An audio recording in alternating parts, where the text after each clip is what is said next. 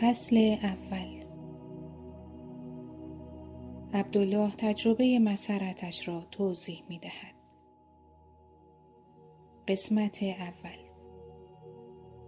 تجربه دید درونی سید علی و عبور از کسرت به وحدت واقعیتی بود که در دیماه 1306 اتفاق افتاد و در همان ماه بود که عبدالله نیز به آسمان ششم آگاهی راه یافت. این نشان دهنده شدت کار بابا در آن زمان با بچه های اشرام بود. اگرچه بعضی از تجربیات معنوی قابل توصیف نیست اما خوشبختانه سخنان خود عبدالله در مقاله ای به نام تجربه ام که در گاهنامه پیام مهر منتشر شد موجود است. او تجربه اش را این گونه توضیح می دهد. من در سهشنبه هفدهم مرداد ماه 1306 به مهرشرام آمدم. در ابتدا به مدت دو ماه و نیم با مریدان بزرگسال مهربابا بودم و نتوانستم به خوبی با بچه های اشرام کنار بیایم. سپس عبدالله جزئیات آموزش معنوی و غیر معنوی که به پسران داده می‌شد را توصیف کرد. او خاطر نشان کرد که در عواست ماه آبان بابا انتقال دانش معنوی به آنها را شدت بخشید. او ادامه می دهد. اگرچه ما بچه هایی بیش نبودیم اما مرشد کامل حقایق معنوی عظیمی را در ذهنمان القا می کرد که حتی یوگی های آسمان چهارم از آن ناآگاه بودند. ما از نظر عقلی بیشتر و بیشتر با طریقت آشنا می شدیم و به تدریج معنویت به پسرانی که برای این کار مناسب بودند انتقال داده می شد. آن لحظه برای عبدالله فرا رسید که بابا بعد از یک صحبت علمی و معنوی مستقیما به او گفت فرزندم ایمان داشته باش تمام تلاش خودت را بکن. من از تو طلا خواهم ساخت. این کلمات تأثیر بسزایی بر عبدالله گذاشت. او تعریف می کند این کلمات بار معنوی زیادی داشت و مرا بیقرار کرده بود. اشتیاق معنوی عظیمی مرا تسخیر کرده بود.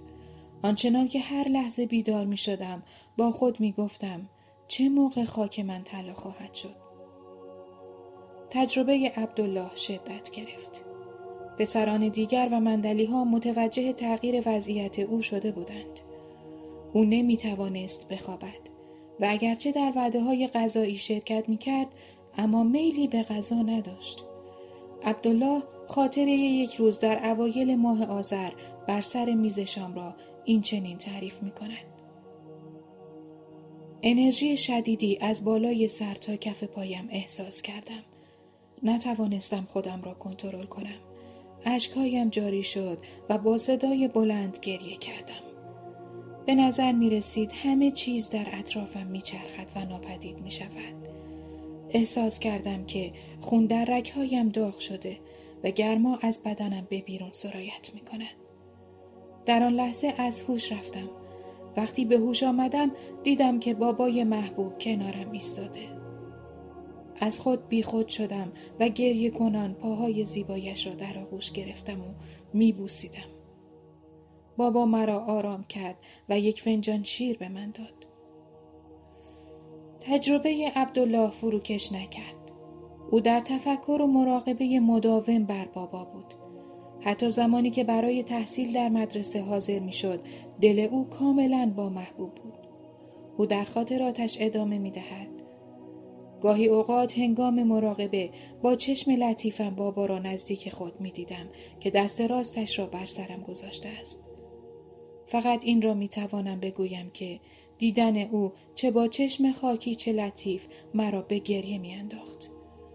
در عواست ماه آذر عبدالله وضعیت خود را دیوانه محبوب توصیف می کند. او اصلا تحمل جدایی از بابا را نداشت و فقط حضور او عبدالله را خوشحال می کرد.